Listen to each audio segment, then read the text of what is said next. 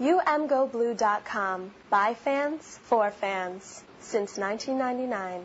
Welcome to our very happy podcast where we get to talk about Michigan's awesome, dominating 45 to 23 victory over Ohio State.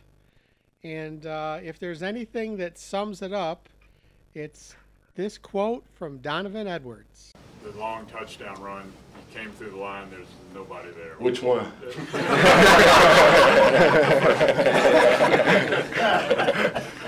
it's interesting because Clint, a lot of people talked about after the game about how nobody foresaw Michigan blowing out Ohio State. And that may be the case, but we were both very confident that, that Michigan would win this game. And people can go back and and you know, listen to our last podcast. And one of the things I wanted to talk about is, you know, Clint, I got to give you credit. You have said for, you know, during Jim Harbaugh's tenure that, you know, he says it how it is. Yeah, we're very we're very grateful to um, to be in this position to be playing in this game. Um, you know, winner takes the East. You know, winner takes all right there. So, um, strong opponent and um, it's the it's the kind of situation that gives you the opportunity to display how strong our team is. Um, you know, there's, there's, no need to hate. You know, be grateful for the opponent. It's like superheroes. Uh, it's through a strong opponent that you get to find out who you are. You know, be grateful for having the opportunity to play in this kind of big game. He gave advice to JJ on what to do. It's, it's, it's pretty cool uh, coming off of coming off of the game he had. You know, fourth quarter comeback, win in the last minute, uh, game-winning drive.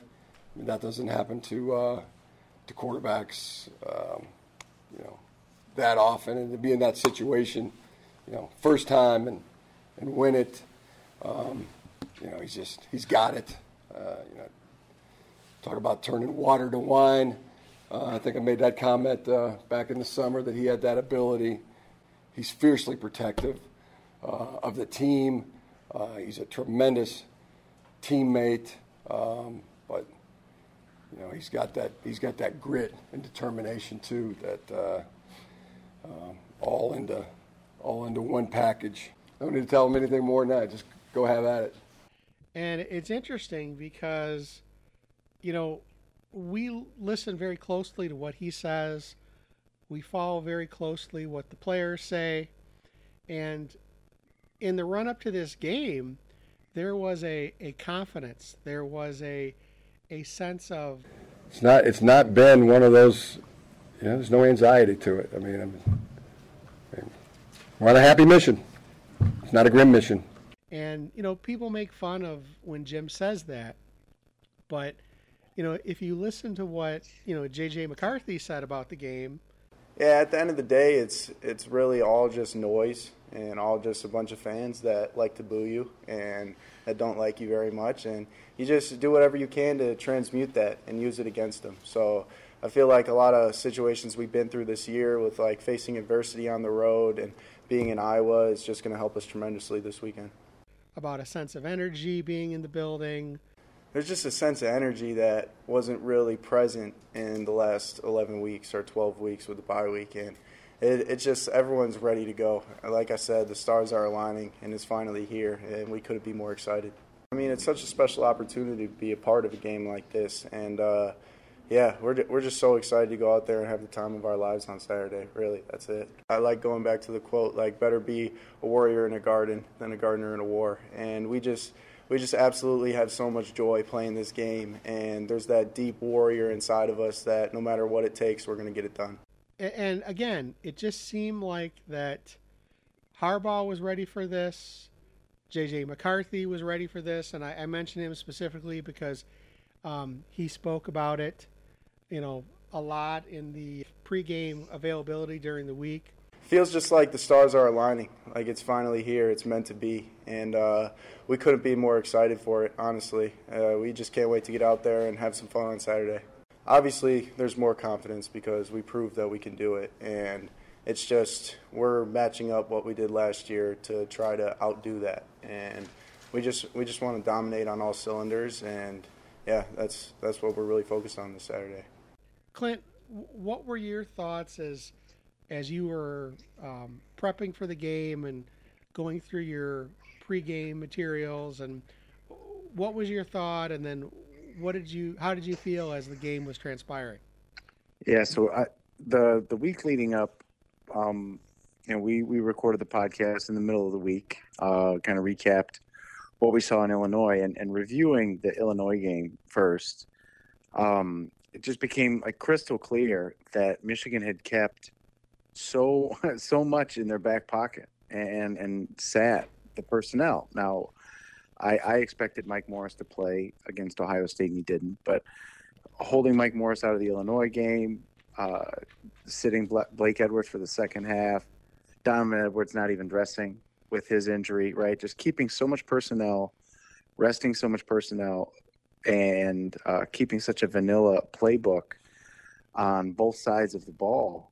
Um, really, you know, almost almost cost them against Illinois. That's that's what we talked about is that they they almost um, looked past Illinois enough that that Illinois probably should have beaten them.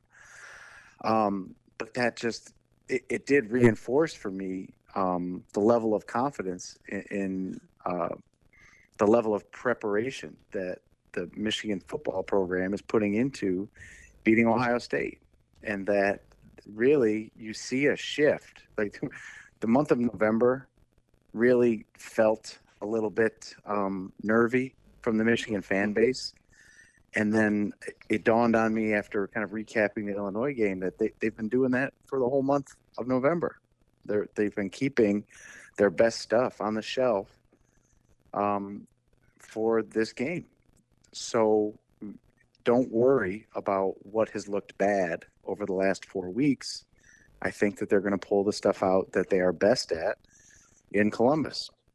So for me, it was just about um, making sure that they didn't uh, fall behind early and let the let the horseshoe and the environment really dictate the entire day.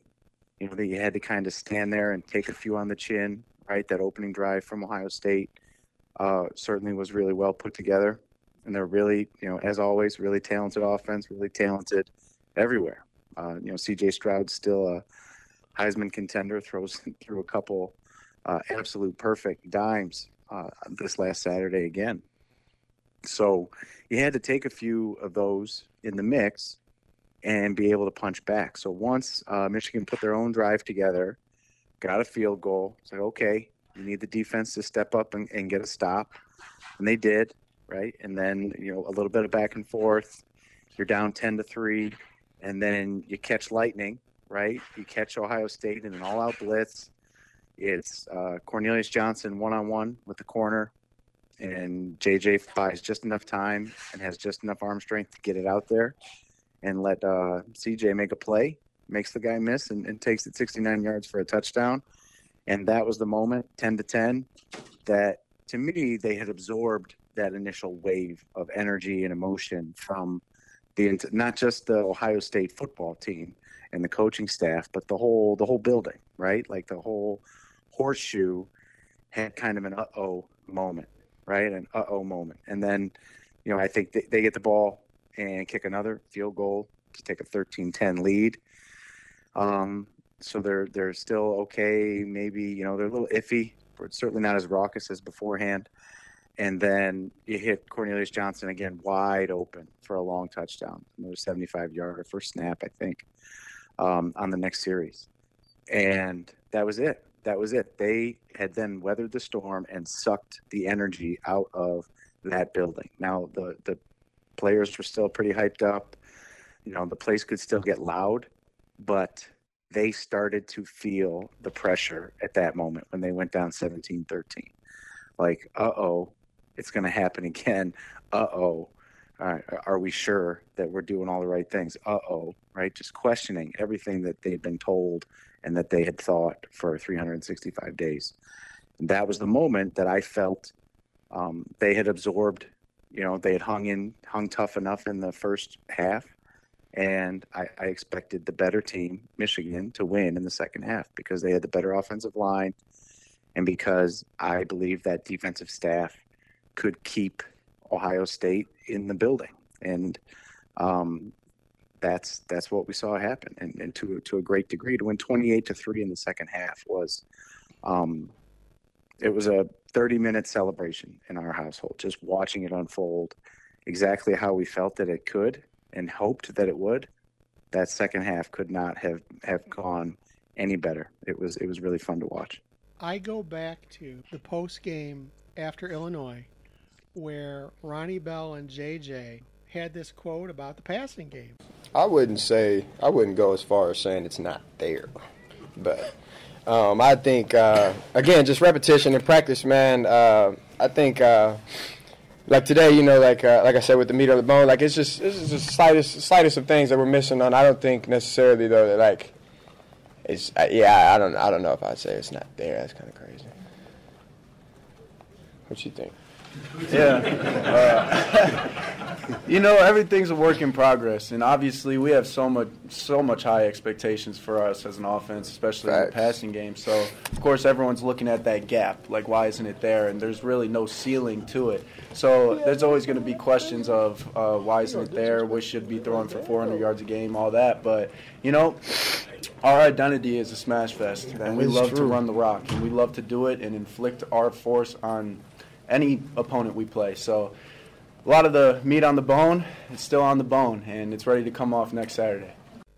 You know, Clint, it's one of those things where you go, well, I hope so, right? And we've been saying pretty regularly during the podcast, going, well, when are we going to see that long passing game? And and I will tell you, being in the horseshoe, and okay, I hate Ohio State, but it is an amazing cathedral of football. Okay, if if you've never been there, and I know you have been there, but if anybody listening to this podcast has never been there for a game, even if you're driving by just to see it, it is it is it is a scene. Okay, it is it is a place. So, you know, had the privilege to be down on the field and seeing Michigan warming up and seeing Ohio State warming up. And Michigan is loose, they're joking around, they're having a good time. And the Ohio State players were quiet and, you know, very terse with each other. Their coaches were very terse. Um, and again, it, it's a crazy environment. It filled up, and there was a uh, an electricity in the stadium, but there was a nervousness even from the beginning. And you know, you and I have been around a lot of football teams at different levels, and I can tell you, Clint, I was watching this, going, you know, and observing it, and I'm like, this is not a team. This is not how a team and a fan base should be acting if they're nine point favorites, right? There was, you know, and, and you think about the setup to the game, you know, the, the forecast a week or two out was, oh, you're going to have rain and possibly snow. And, you know, uh, Ohio State, you know, uh, shakes like uh, with fear at the thought of playing in snow. Well, the forecast cleared and it was a beautiful football day. All right. So I'm thinking, wow, all the tumblers are coming up here for Ohio State.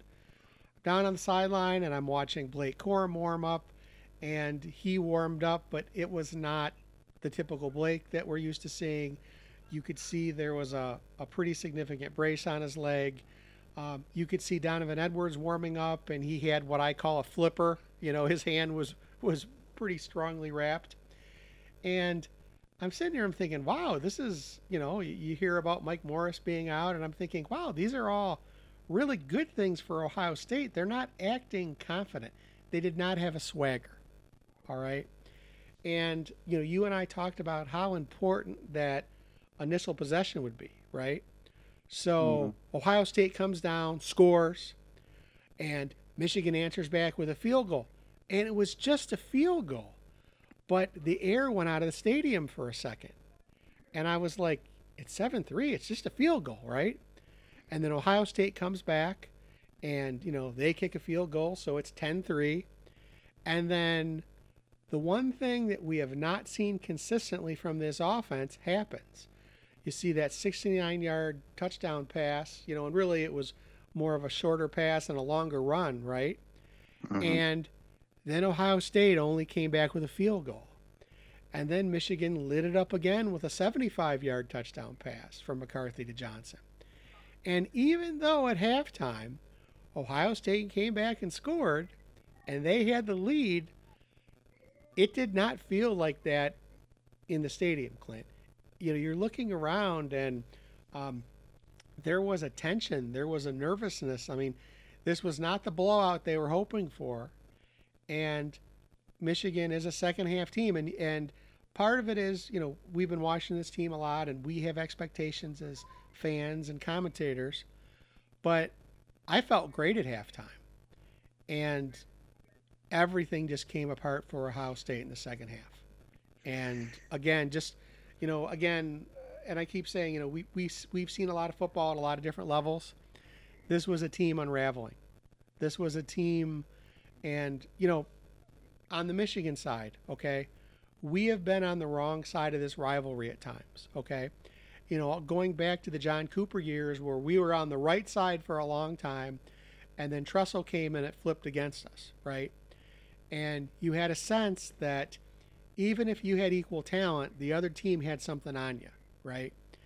And you know, I think back to uh, you know the desert, right? Wandering in the desert during the Rich Rod era and for most of the Brady Hoke era, where you just had it in the game and you knew you didn't have it shot, right? What's crazy is when that game started to go against Ohio State, that crowd and that fan base did not turn on Michigan. They turned on their players and Ryan Day. Okay. And I will tell you, I was down on the field for most of the fourth quarter and nobody was screaming at me in my Michigan sweatshirt. I, you know, as the game ended, I, I, uh, um, was heading over to get photos of the Michigan team. I passed right behind the Ohio State bench. Nobody said boo to me. They were screaming at their players and they were screaming at Ryan Day. And um, I, I would say he coached scared in the second half. And you look at that and you just you just have a feeling that this rivalry has shifted. That last year they had the excuses about, oh, it was in the snow and it was at Michigan. Mm-hmm. And then, well, what's your excuse this year? Right. And again, you know, we talked about, you know, the shifting of the game. Michigan, you know, had a touchdown in the third quarter and outscored them 21 to 3 in the fourth quarter and boy, it's good there wasn't any more time because they would have rung up a few more touchdowns, okay? I mean, 45-23 when you were expected to win by 9 at home. That's a butt kicking. That is a I mean, a biblical butt kicking. And you know, as a Michigan fan, it was amazing to see. And I will tell you that, um, you know, one of my worst times at the Horseshoe, Clint, Rich Rod's last year, um, and I know you're familiar with the facility. Um, there are dual tunnels, and there's like a ramp that goes up on either side of, of the end zone for each team. And I was standing watching the Michigan team go up the ramp, and Rich Rod was there, and this um, drunk Ohio State fan, this woman leaned over the rail and said, We love you, Rich Rod. And I just remember thinking, yeah, they do because they own them, right? And what I would say right now is I like Ryan Day. I hope they extend him because one or two things is going to happen, okay? If he is truly a great coach, then he is going to elevate his game and we're going to have, you know, amazing battles over the next few years. But I didn't see a coach who had answers, Clint, and I didn't hear a coach in the post game who had answers. And what I see, and you know, and I talked, you know, we talked a lot about what we saw in the week running up to this and the month running up to this, and what we heard from the Ohio State side is we got Jim Harbaugh playing three-dimensional chess on one side, and we got Ryan Day playing tic-tac-toe with his red X's over M's okay, and I, I'm you know so like I said, one of th- one or two things going to happen. Either Ryan Day is going to raise his game and we're going to see some epic matches over the next you know few years, or we saw the best he has. I mean, he, last year he fired his defensive staff. What do you do this year? It was worse. And to hear the coaching staff of Ohio State and the players just be resigned to what happened. Um, you know, one of the things that the Michigan players talked about in the post game, um, you know, Mike Barrett said. I would say fourth quarter. Once we once we went up uh, uh, two scores, I feel like that's kind of the point where I, I, we all looked over to the side. It was like, yeah, you could you could see like they started hanging their head. They weren't getting off the ball as fast. They weren't really having that confidence that they're used to playing with. And uh, yeah, you could just tell just by looking at them. And I'll tell you, being there, you know, again, I was in the end zone. I could look on my left and I could see Michigan. I could look on my right and see um, Ohio State. Donovan Edwards busting runs, and Michigan just getting stronger and, and more confident. And looking on my right and seeing Ohio State listless. And not just listless, but getting tore by their fans. Okay. And I know it's not every fan. Okay. But I mean, when you're walking down that sideline and, and, um, there, you know, people are cussing out Ryan Day and calling out individual players and calling out, you know, individual coaches on the Ohio State side. It's not a good look. Okay. They had a ton of recruits there. And as of right now, um, Michigan got commitments from two recruits because of that game. So you look at it, and again, uh, it's it's not a good look. Mike Sainristil mentioned in the post game about going into the fourth quarter. You know, we we uh, had a quick defensive talk, and you know, first thing we did was we looked over at their sideline, and uh, they were over there hanging their heads a little bit. You know, so we knew we were like, all right, they're they're they're vulnerable right now, and uh, let's go out there, let's keep you know pouncing on them, uh, keep you know taking away the run game, the pass game, and just take advantage of every opportunity. One of the most entertaining things about that game is in the hour after we finally got done with the post game press conferences and got back to the car. The first hour of the car ride back to Ann Arbor was listening to talk radio in Columbus. And oh my gosh, they're ready to run Ryan Day out. And and I can understand it. I can understand it, you know. I mean, you know, being down in that environment, we're watching, you know, one of the morning shows, and this was the morning news. And the newscasters, not the sportscasters, were saying this is the most important game. Nothing else matters, right? And, you know, again, this wasn't, hey, you just came up short. You know, and I think back to the 2016 game where Michigan, you know, uh, shall we say, uh, didn't get a measurement in their favor, right? you came away from that game and you're like, you know, you're frustrated, but it was close, right? You went to overtime. This was not that. This was, um, again, just a, a monumental butt kicking. And when you have Blake Edwards out and you're thinking, wow, Michigan's best player is out.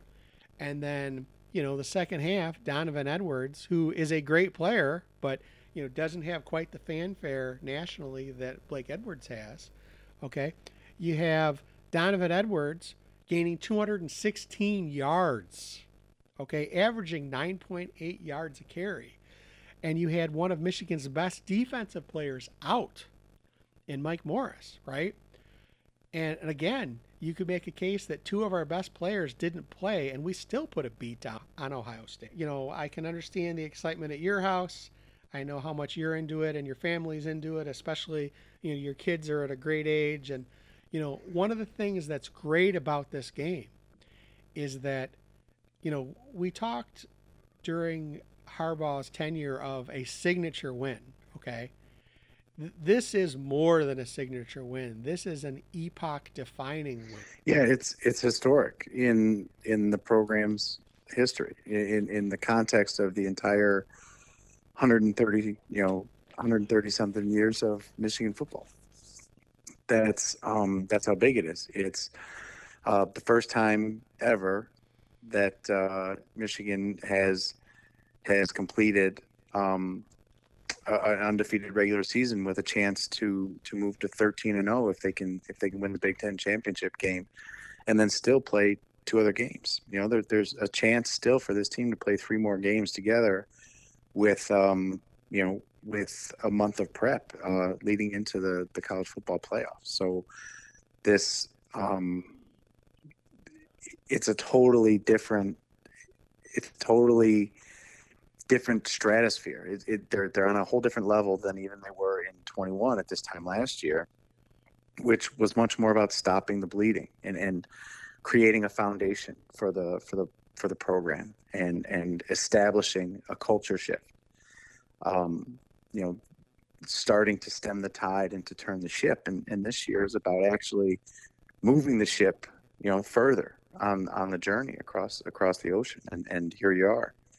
Um, you know, if given one more solid performance against uh, Purdue, you know, then you, you should be a lock for number one or number two in the country uh, heading into the playoff. That's, you know, there are only a handful of seasons that that are even close to the same type of, of conversation as that. So, not just the the game um, and the performance in Columbus, right? I mean, it, it, the first time that Michigan has won in Columbus in 22 years, just that is is a generation. You know, there are plenty of uh, adults right now walking the earth that had never seen Michigan win wearing the white jerseys in Columbus so yeah it's really hard to overstate really the historic meaning of of that performance but i i want to i i want to remind everybody you know halfway through the second quarter right there, there was a an exchange on on twitter that i had with uh, another you know popular uh, michigan football uh, twitter personality you know scott bell and he said even the most optimistic of michigan fans will have a hard time imagining a path to victory right now. It's a one score game and feels like a blowout. And like, I get that. I understand how it felt that way, right? Especially with Blake Corum, you know, hobbling, Morris not playing, JJ McCarthy had started whatever it was, uh, three for nine, I, th- I think it was. Um, so there were a lot of things that were frustrating at that moment but the expectation again for me was to just stay in it stay in it emotionally in that first half so uh, maybe i was just in a different frame of mind you just you just had to snap out of it and, and get to that you know keep digging keep digging the tunnel because you're about to break through and make that next big play. And and I, I said just make a couple big plays right? Ohio state had all the pressure going into the game. I had said that a lot of times. And the way they started, really, you know, bottling up Michigan's run offense, and um, you know, really looking smooth on on their own offensive series to start.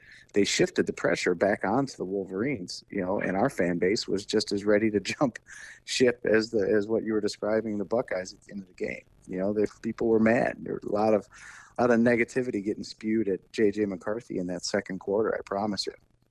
You know, but what I what I wanted to praise or what I wanted to highlight is that the team, the players, the coaches did not panic the same way that a lot of the fan base did in that second quarter. The team went out there and executed, made those big explosive plays to kind of play to to a stalemate in, in a game that really the tide was against them in many ways and statistically they were getting beaten pretty badly through you know the first 20 25 minutes of the game but two big plays, and, and like I said, shifted all that mountain of pressure and all of that weight squarely back onto Ohio State and Ryan Day and 106,000 Ohio State fans in the stands.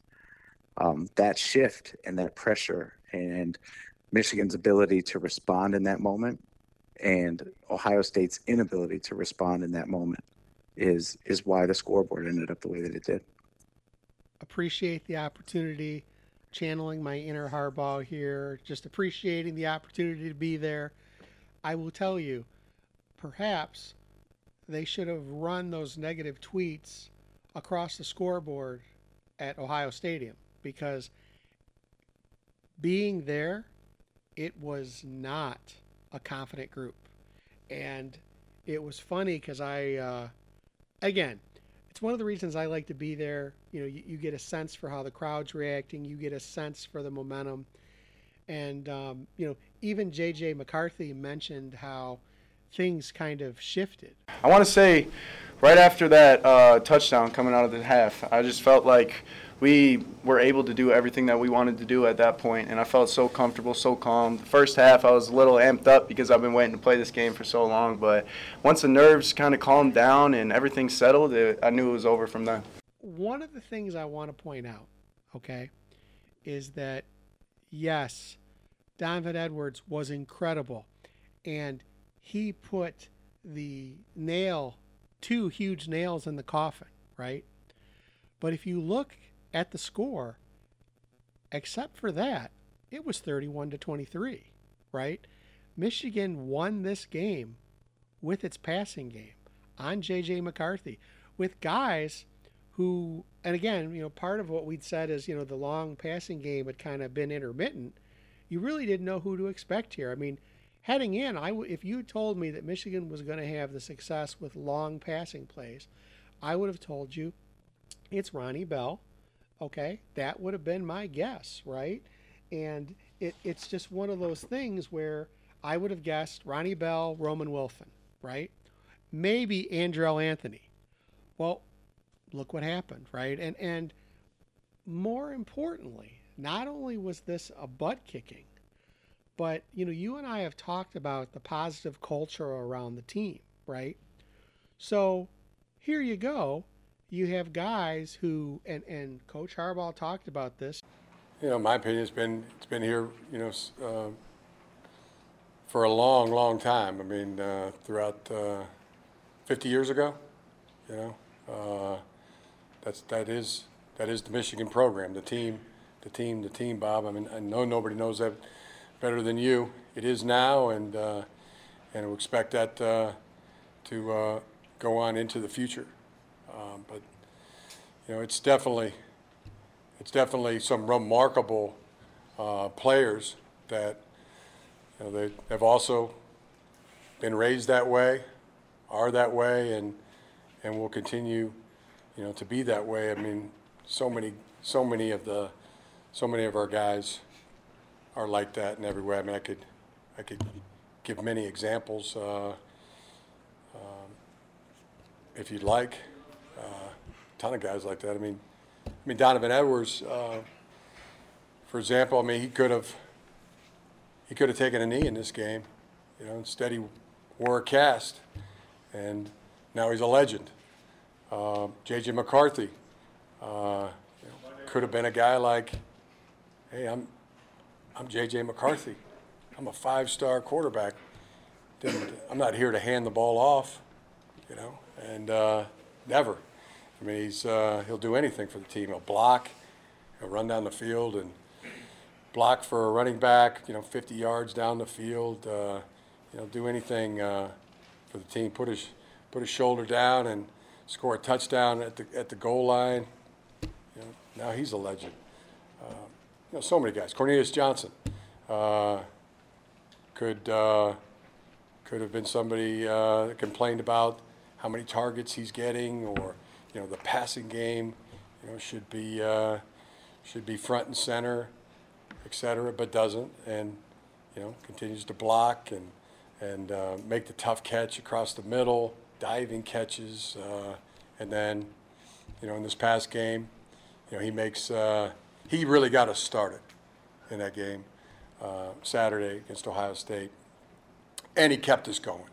Uh, you know, so many guys. Uh, Mazi Smith another would come to my mind. I mean, has asthma, uh, completely changed his body in the uh, aforementioned weight room to become the the football freak number one. Um, I mean, there was a time where I mean, it was it was hard for Mazi to play three plays in a row, and uh, he played 61 plays in this last game. He played his best game that he's ever played. Uh, had four tackles, was the most, gave the most pass rush uh, in the game, and um, captain, you know, can't say say enough about him. Um, Taylor Upshaw, could have been bitter about uh, you know not getting as much play time uh, as some of the other guys at the position. Um, didn't. Now he's a legend. Um, a lot of examples, um, but I, uh, yeah, I, I think that's that's who the team is. That's that's what Michigan has always been about and is, and um, also what their parents poured into them, you know, from from a very young age. So uh, I would I would call it all those things. You have a culture of younger players getting the opportunity to excel. You get you see walk-ons. You see you know at some positions Michigan's down to their third or fourth string guy. You know, and if you looked at the depth chart at the beginning of the year, if Harbaugh published a depth chart, but we know Michigan doesn't, right?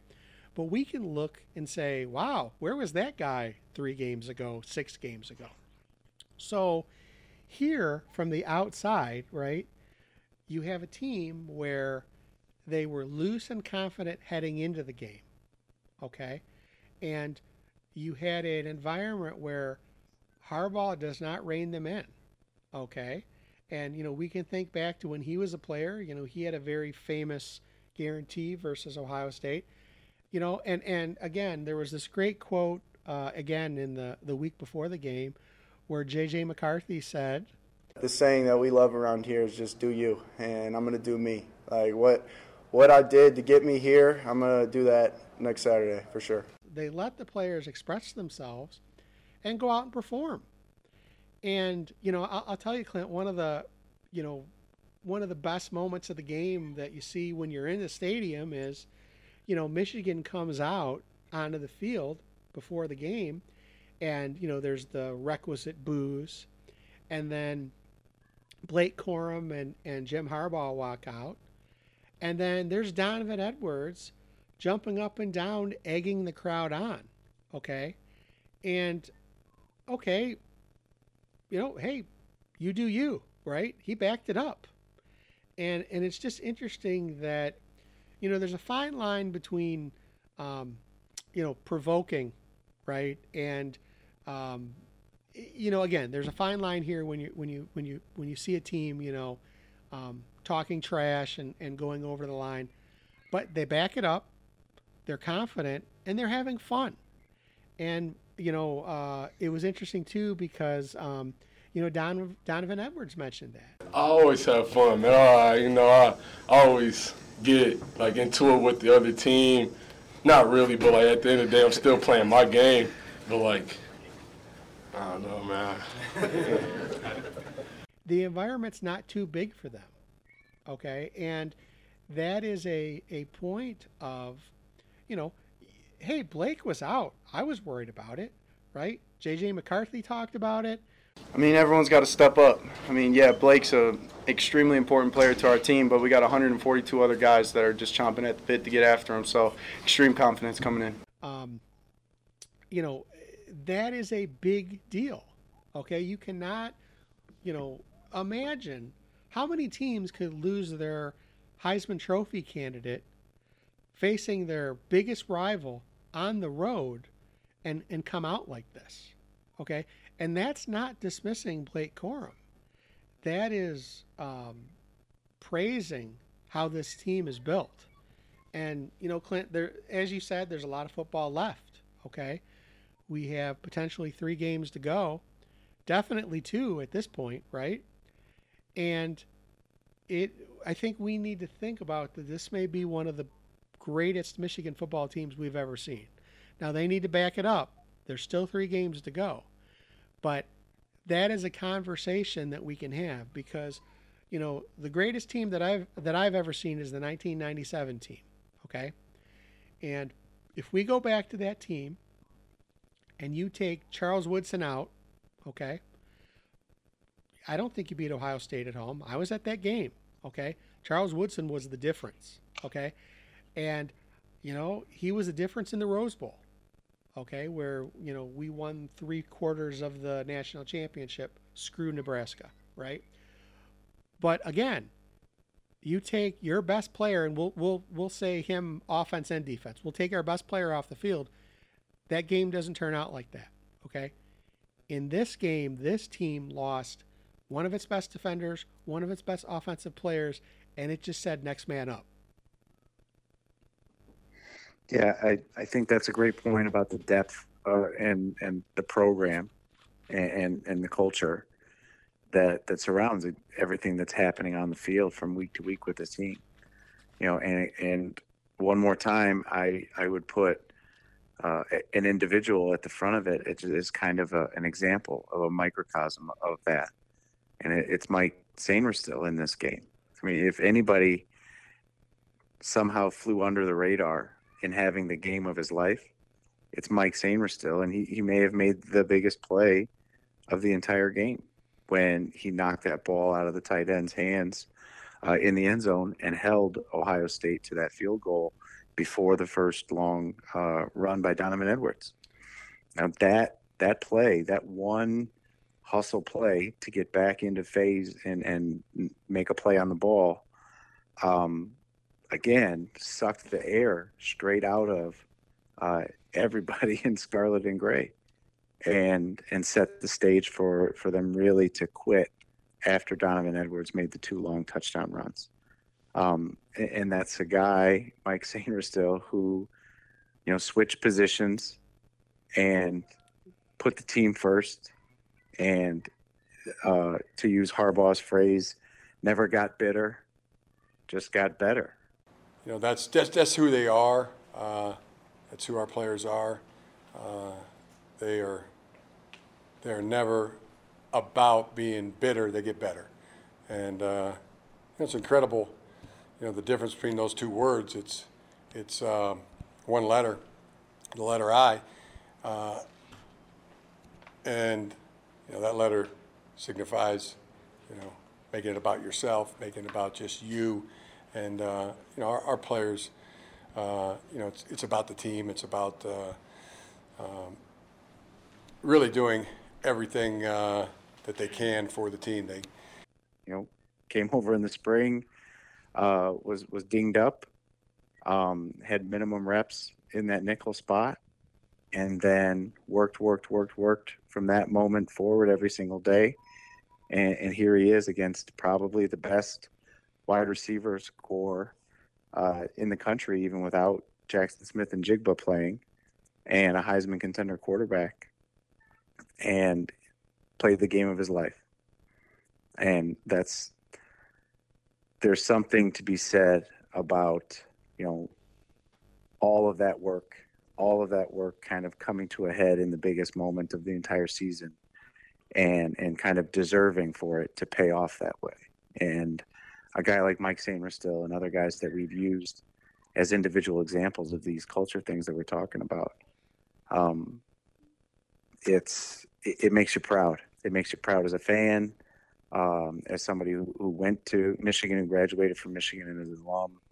You know, it's it really kind of flies the banner um, in your heart, and and you, putting the team first, and then not pouting about it, and just making yourself the best nickel corner that you can be, and then make the biggest play of the game in the biggest game of the season in something we're saying might be the greatest team uh, in in Michigan's 140 year history.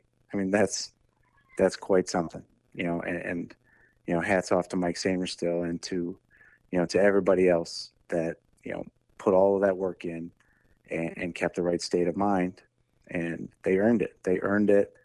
They earned the right to kind of lord themselves over the Ohio State Buckeyes because Ohio State did not do the mental toughness preparation that was necessary. As much as they wanted to talk about it, and the, as much as they wanted to be physically tougher, they were not mentally tougher in 22 compared to 21. They were just a little bit less talented. That's it we talked about this. I mentioned this in one of the earliest podcasts this season. When Mike Sainristil switched positions, you don't generally have a high expectation for when a player does that. Okay? And it's nothing against Mike. he's great. He's one of the best players to uh, when he gets up during availability. He's intelligent. He's glib. He's entertaining, right? But when you have a guy who, you know, was third or fourth on the depth chart, and I think I'm being generous on the offensive side of the ball, switch to the defensive side of the ball, it kind of put up a, a flare for me of, uh oh, right? Where's this going to go? And then he elevates his game, is amazing, a team leader, a captain, and, you know, had some great things to say after the Ohio State game. Oh, that's I was thinking about that since January. Um, you know, just coming down here, having the opportunity to win this game at this stadium, uh, first time since 2000. Just, you know, even last year, the only thing I was thinking about was fans rushing the field. This year, I was thinking about playing the flag. Um, speaking into existence, being able to do that feels great. You know, um, I just think Coach Harbaugh is doing a great job of, you know, helping us execute when this game, you know, comes about and then just preparing us for this moment. Uh, I think what's the same is the grit, uh, determination, the underdog mindset that we had last year. Um, just you know, the Michigan versus everybody mindset. What's different is just the fact that it's a, it's not the same team as last year. We don't have the same guys defensively. We don't have the same guys offen- We have majority of the same guys offensively, but you know the identity is not the same as what it was last year. Uh, what worked for last year's team is not the same thing that's working right now. Um, you know we have we just we, we play with a with a different attitude. Um, you know, not to take nothing away from last year's team, but you know right now what we're doing is we're just we just have a mindset of nothing is nothing that gets in our way is going to stop us, and you know that's just what we we pride ourselves on. And again, like you said, you know, basically, you know, I don't think anybody. Okay, we talk about that that nobody reasonably expected Michigan to blow out Ohio State. I don't think anybody reasonably expected at the beginning of this year Mike Sainristil to be as great as he has been. Okay, and I will tell you, Clint, coming into this game, I'm looking at the matchups on the on the Ohio State side of the ball, and I'm like, gosh, I'm going after Mike Sainristil.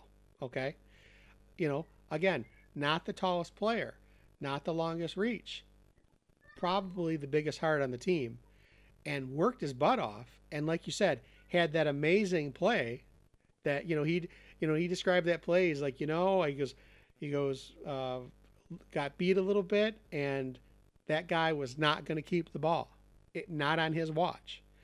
And I think when you see, um, you know, the talent on the Ohio State side of the ball and the play on the Michigan side of the ball, that is one of the things that has to really scare Ohio State fans. Okay. If you want to total up the stars, I think Ohio State had more. I'm talking about the made up recruiting stars, right? But who was the best team? who was the best team with their two best players out. And now Michigan is going to start having their pick of, of more talented players. Okay. Now, what's interesting about that is that even after all of this, okay, you know, JJ McCarthy had a great quote. I mean, it, it was great and all, obviously, to get a win. Like, every win's great, and especially this one. But at the end of the day, this one doesn't even matter. This doesn't matter. The job's not finished. We got so so much more to do and so much, so many places to go. So uh, job's not finished, and we're ready to get after it. The boy sound like Kobe Bryant to y'all. you just kind of see the attitude of this team. You saw how JJ was, you know, not super concerned when they weren't connecting, you know, toward this last half of the season on the long passes. He's like, you know, we're going to take it from State Street to Main Street. And they did, right? So the question is, um, you know, what's going to happen when Michigan goes on to this next, um, you know, this this next level, right?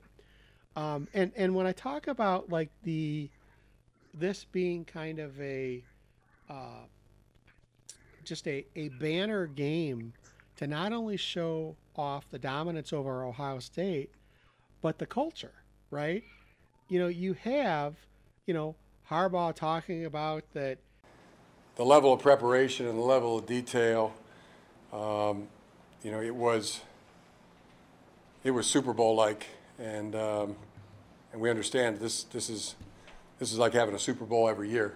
Uh, when you're at Michigan, you get to you get to play in a Super Bowl every single year, and uh, and it was treated by like as such by our by our coaches, um, you know, especially the coordinators. I can't say enough good things. I mean, the amount of of uh, preparation and um, detail that went into uh, uh, you know this this game and ultimately the performance by our team. Uh, they were directly responsible.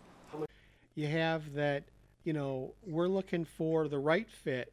It's really more. It's more about the right fit, uh, and and that's that's what it is. It has no correlation to you know the signing of the stars or uh, anything like that. I mean, those guys, uh, those guys that were signing with the stars were, were great guys and great players, and uh, you know we're looking for we're looking for the guys who really like football, you know, who really want to get good at football, and no matter what their their star rating is, that's that's uh, fairly irrelevant. You know, if you're a player, and like you said, you want to come here and you know work on your game, you know, it it it seems like a great environment to do that. And again, I I feel like this is the beginning, right? I feel and and you know one of the things I'll tell you, Clint, which was really funny to me, and this this may have influenced my perception of the game is so you're at you know the horseshoe and you're talking to people before the game and and Ohio State people were asking all kinds of questions about Harbaugh. When do you think he's going to leave? When's he going to go to the NFL? Is he, you know, asking about some of the things that he had said? They're spooked, okay? And that was before the game. So, you know, you know, again, we've talked about Harbaugh has kind of a quirky nature, and you know, you've pointed out many times, you believe him when he says something. Well, the team is delivering, and you know, he he used to have this phrase. He's mentioned it, an ascending team. This may be one of the best teams we've ever seen in my lifetime, and I still feel like they're they have the potential to ascend. Yeah, I think that's absolutely true. I think they can get healthier, certainly. I think the uh, the offensive line is still a little bit dinged up. They can also get healthier, and now the the playbook is much more wide open. Right, there isn't the the Week 12 Ohio State game uh, looming, where every game plan kind of has to keep uh, some of the best components on the shelf. You know, and we saw this a little bit uh, last year after Michigan beat Ohio State. Um, they really had got to have some fun with the play calling in the Big Ten championship game against Iowa. Right, first, um, you know, first touchdown with uh, the zone read with JJ and Blake Corum, and then the Donovan Edwards halfback pass back to back, and uh, never felt like Iowa had a chance to come back. So I expect something very similar. I expect to be able to see all of the things that people have been clamoring for. There's no need to kind of keep it in your pocket now. You know, you get to go go play, have fun, be an ascending team, win another Big Ten title, celebrate with your teammates in Indianapolis, and then spend four weeks getting healthy and and try to get your absolute best uh, team uh, put together in terms of personnel uh, for the semifinals and and take your best shot at, at trying to win a national title because that's that's been the goal. You and I mentioned it uh, in the aftermath after the game with Georgia last year. There were players that kind of stayed around and, and really soaked all of that environment in after losing in the semifinals to Georgia on New Year's Eve. And that says a lot about their mindset, right? There's no coach that told them to go go stand on the sidelines and watch the Georgia celebration, right? Nobody nobody was talking about right away on January 2nd how to prep uh, to be a national title contender that day, right? It's been player led, and, and I think that's that's probably what makes Jim Harbaugh the happiest right now on, on his happy mission is that his kids and his coaches are all saying the things that he wants them to say, and he doesn't have to ask them to do it. Right? It, it's coming out of, it's coming naturally and organically, and the the results are paying off even much faster than we even could have hoped since since flipping everything around in that off season uh, between the 2020 and 21 seasons. It's it's amazing to see. You know, and again, to keep giving credit on the defensive side of the ball. I mean, Chris Jenkins said in the run up to the game, you know, he had quotes about, you know, big time players make big time plays and big time games, right? And you know that's what the defense did, and it was really balanced because, you know, you had Mike Barrett with 11, you know, total tackles. Then you had um, Makari Paige with an interception. You had Taylor Upshaw with an interception, and again, it's guys who, you know, again, were were contributors all season long, but not necessarily stars, except for Mike Barrett, right? And again, it, it's it, it's okay. When we've talked about this, it's easy when you're winning. It's easy kind of to make everybody happy, right? Because you're all along for the ride. But it really seems top to bottom that you know these guys are uh, you know really bought into the team mentality. You know, and I think about the receivers, right? Like Cornelius Johnson, right? Didn't have the best season, didn't get targeted as much as, you know, he might have hoped. But look, you know, biggest stage, right? And and there's bigger stages ahead. So you can really see that this team is is hungry and I did not see answers on the Ohio State side of the ball. Now, again, you know, uh, next year will be a whole new squad, right? But what I'm seeing right now, I like. I like it a lot. And I like that I'm on this side of the rivalry right now. And I think we're going to get to see what kind of coach Ryan Day is because beating everybody but Michigan does not fly in Columbus. And, you know, the gauntlet has been thrown down two games in a row, right? And, uh, you know, there was, there's that quote we started off with where the Ohio State reporter asked you know, um, Donovan about his long run, and he, you know, and he said, "Which one?"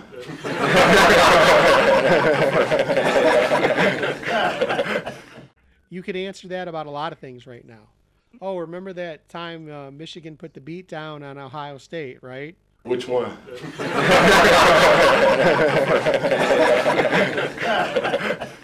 Remember that second half where Michigan totally dominated Ohio State? Which one?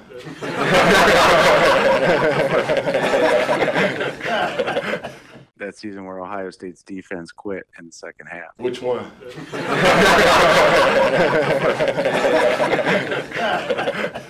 yeah, and I'll and I'll tell you, Clint, that was the thing to see. Is um, I thought in the first half, we we okay. You've heard me say and I, I've been surprised all year long that more teams didn't try to challenge the Michigan defense with tempo.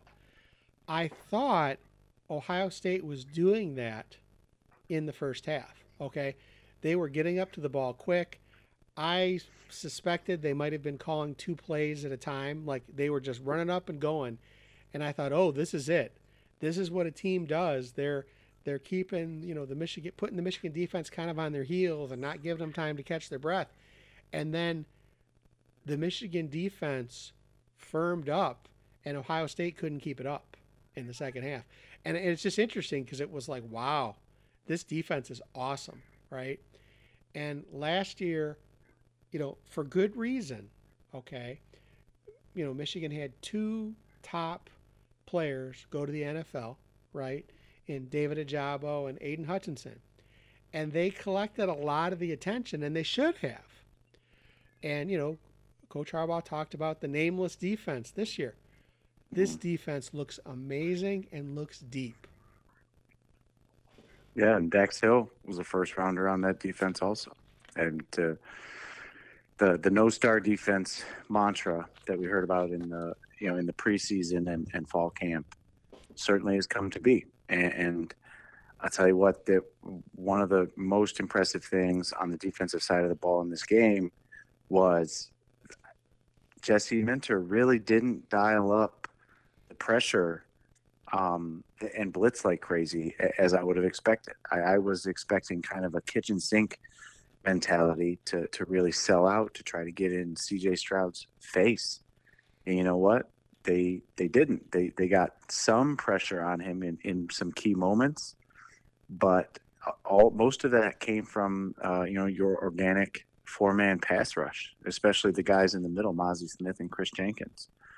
Um, it was really, really amazing to see Stroud take the snap and have all the time in the world and just hold the ball and hold the ball and hold the ball and then maybe find somebody for a, for an 8 to 12 yard gain, right? I mean like the coverage, you know, on the TV angle, you know, I, I don't get to see it the way that that you were able to see it all 22 at the same time, but I would have loved to see all of the things that, that Michigan was doing in coverage to be able to kind of keep that passing attack in the building, right? I mean, there were big plays. The the the one time there was a, a safety blitz that uh, Stroud threw over the top, and, and, Marvin Harrison, you know, that looked like uh, kids playing in the backyard. That fade route for the touchdown to go up twenty to seventeen, and, and a couple couple big plays to Egbuka, especially over the middle.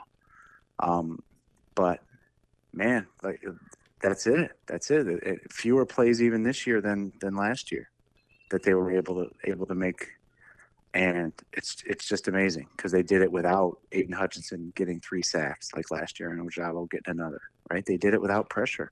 They did it almost all with coverage, and and that's that's truly amazing. And I hope uh, I hope at some point the all twenty two video hits the internet or somewhere that we've got access to it because I really, really would love to see exactly what uh, what Jesse Minter was doing to, to kind of free CJ Stroud on on so many of those plays. So I was looking back at the stats from last year's game, right? And you know, I remember, but some people forget that 42 to 27 and Ohio State still managed two touchdowns in the fourth quarter, right? To kind of make it respectable. But when you look at the rushing yards, okay?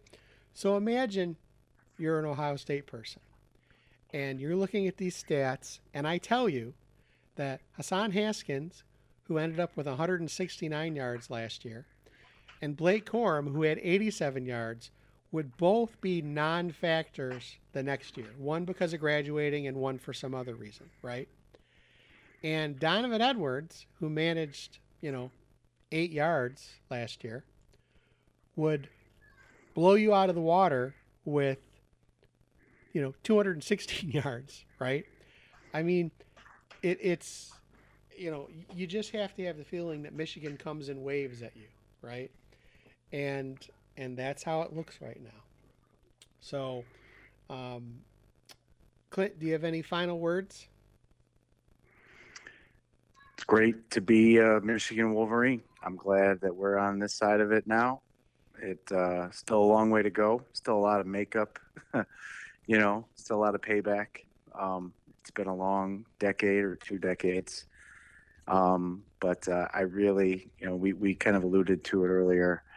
Um, my kids are nine, seven, and five, and, and, and, being able to watch that game with my family. Uh, my brother's birthday um, was Saturday, so we were here, had a kind of a second Thanksgiving, and uh, that was a day that I, will never ever forget. So I'm grateful to uh, to the Michigan team, to the program, for uh, for bringing such joy to to my family for that day, and, and created a day that that we'll never forget. So I'm uh, I'm grateful, and uh, I'm looking forward to the rest of uh, of this happy mission. I'm grateful that I am not a jinx because, as we've talked about on the podcast last year, the morning of the Michigan Ohio State game last year, I uh, got my PCR test back and tested positive for COVID. So and and I just knew Michigan was going to win that game, and it hurt so bad to not be at the stadium. So uh, I'm really glad that my presence at this game did not jinx Michigan. And uh, again, it's it's I, I'm really glad that once again the cry of the Wolverine echoes through the Ohio the Ohio River Valley, and um, you know one final thing, as we were leaving the game, we stopped uh, about a half hour out at a Columbus Buffalo Wild Wings.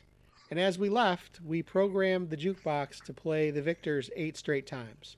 So uh, we left them with a little gift, a little remembrance of uh, of our presence there. And all I can say is uh, that's going to do it for this very happy edition of the UMGoBlue.com podcast. This is Phil Callahan along with Clint Derringer. Go Blue. Go Blue. Thank you for listening to the UMGoBlue.com podcast.